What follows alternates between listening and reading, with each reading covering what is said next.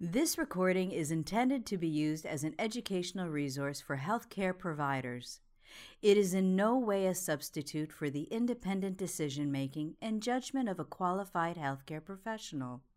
It should not be used to make a diagnosis or to overrule the advice of a qualified healthcare provider, nor should it be used to provide advice for emergency medical treatment. Diarrhea by Melanie Baskin and Dr. Bridget Roan. Learning objectives. By the end of this video, the viewer should be able to review the basic pathophysiology of diarrhea, describe the clinical presentation of a pediatric patient with diarrhea, develop a differential diagnosis for a pediatric patient with diarrhea, and understand the management of a child who presents with diarrhea. Introduction Diarrhea, as defined by the World Health Organization, is the passage of three or more loose or watery stools per day. In practice, stool volume and consistency can vary greatly. An infant may have eight loose stools daily, which may be normal, and a toddler may have three loose stools daily, which may also be normal. Therefore, trying to determine whether there is a significant change in the frequency and consistency of stool compared with baseline can be used as a helpful gauge of diarrhea. Worldwide, diarrhea is the second leading cause of death in children under the age of 5 and in the US accounts for more than 1.5 million outpatient visits and 200,000 hospitalizations each year. Diarrhea is one of the most common chief complaints pediatricians confront, and there are many causes of it. Most episodes are acute and can be managed in the outpatient setting, but signs of dehydration and specific history and physical exam findings may warrant a more nuanced approach. Pathophysiology Diarrhea occurs when excessive fluid remains within the lumen of the intestine. As such, diarrhea can be caused by fluid oversecretion, underabsorption, or rapid transport that effectively bypasses this process. As water moves passively across the intestinal epithelium, its relative volume in the lumen is determined by osmotic gradients. The transport of sodium and chloride play the greatest role in this balance.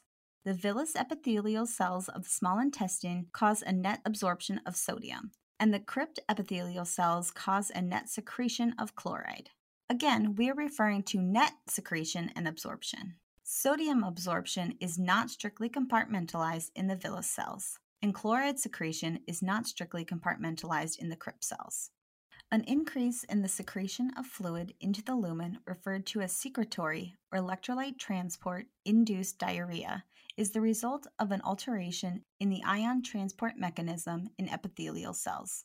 A classic example of secretory diarrhea is cholera, where the produced toxin induces excessive chloride transport, causing large and life threatening movement of chloride and water into the lumen of the intestine. Additional etiologies of secretory diarrheas include other enterotoxigenic microbes, congenital enteropathies, and diarrhea mediated by gastrointestinal peptides such as VIP and gastrin. Another kind of diarrhea, termed osmotic or diet induced diarrhea, occurs when osmotically active substances remain in the lumen and lead to water retention and loss of fluid absorption. This may occur in the presence of a non absorbable solute, such as polyethylene glycol, or be due to reduced nutrient absorption. Examples of reduced nutrient absorption include enzyme deficiencies that prevent the breakdown of certain sugars, such as lactase deficiency or damage to the epithelial cells by infection, inflammation, or an autoimmune process, which reduces its absorptive capacity. To determine whether the diarrhea is predominantly osmotic or secretory, providers can test stool and calculate a fecal osmotic gap in milliosms per kilogram, which is equal to 290 minus 2 times the stool sodium plus the stool potassium. Osmotic diarrheas are defined as having a gap greater than 75 milliosms per kilogram or 100 milliosms per kilogram, depending on the reference, with higher values being more specific and secretory diarrhea is defined as having a gap less than 50 milliosms per kilogram. While it can be useful to think about the pathophysiology of diarrhea as either secretory or osmotic, in reality, many diarrheas are a mix of the two processes, which is often related to the nutrient intake at the time of stool testing. Clinical presentation Despite the World Health Organization definition, any significant change in a child's normal stooling pattern should prompt evaluation, with greater concern for children who are ill appearing, show signs of dehydration, have blood or mucus in their stool, or have underlying medical conditions. Because of the wide variety of etiologies of diarrhea, a thorough history and physical exam are critical to guide appropriate management. All children presenting with diarrhea must be evaluated for hydration status. Providers should be attuned to acute weight changes and ask about the child's oral intake and urine output or number of wet diapers. On physical exam, look for signs of dehydration such as sunken eyes, sunken fontanelle in infants, tachycardia, dry mucous membranes, delayed capillary refill, and reduced skin turgor. Other physical exam findings may give clues to the etiology of diarrhea. Examples include rashes and joint pain that can accompany inflammatory bowel disease, distension and peritoneal signs indicating a surgical abdominal process, palpable stool associated with encopresis, or even acute otitis media, which can have an associated diarrhea in young children. Diagnosis Taking a careful history is the most important step in narrowing down what is a very large initial differential, starting with the chronicity of the diarrhea. Acute episodes are considered to be less than two weeks, and chronic diarrhea is greater than four weeks in duration.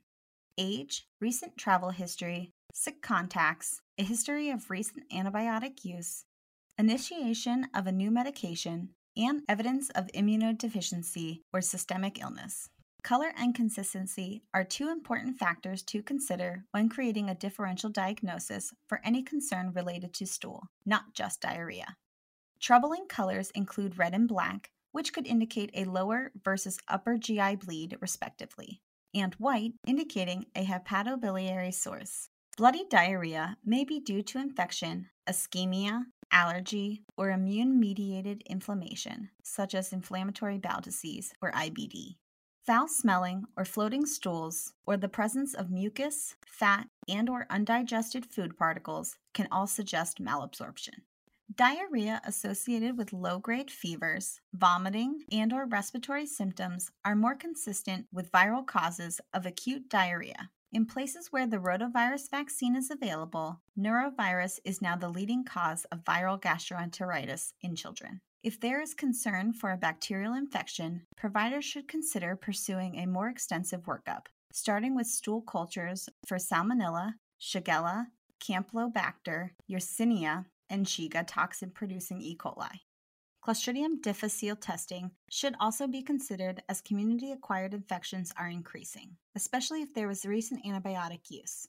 Children under the age of two may be asymptomatic carriers, so testing should be performed after careful consideration. Children who have traveled or are in endemic areas should have their stool tested for ova and parasites. The results of these tests will inform treatment not covered here. If a child with acute diarrhea is ill appearing, the workup is more extensive. In addition to stool cultures, this may include a basic metabolic panel, electrolytes including rapid glucose, BUN, and creatinine, a complete blood count including differential, a peripheral blood smear to assess for hemolytic uremic syndrome, and a blood culture. Plain abdominal radiographs are only necessary in patients with suspicion of toxic megacolon, peritonitis, or perforation an ultrasound may be performed to rule out intussusception or appendicitis. Chronic causes of diarrhea should be thought about differently. A history of weight loss or blood in the stool should prompt a workup for IBD, which likely includes blood work for inflammatory markers such as C reactive protein, stool studies such as fecal calprotectin or lactoferrin, markers for neutrophil activity, colonoscopy, and abdominal imaging. Weight loss can also be an early sign of celiac disease, for which tissue transglutaminase immunoglobulin antibody testing should be obtained. Celiac disease is also on the differential for patients suspected of malabsorption, along with lactase deficiency, pancreatic insufficiency, and post infectious diarrhea that can occur due to villus atrophy from mucosal injury. Much more rarely, chronic diarrhea can be caused by motility disorders, hyperthyroidism, immunodeficiency syndromes, or neuroendocrine tumors, and is seen in neonates or infants, congenital enteropathies. Diarrhea that does not reveal an organic cause on workup, meaning there is not an identifiable anatomic, chemical, or biologic cause, is referred to as functional diarrhea.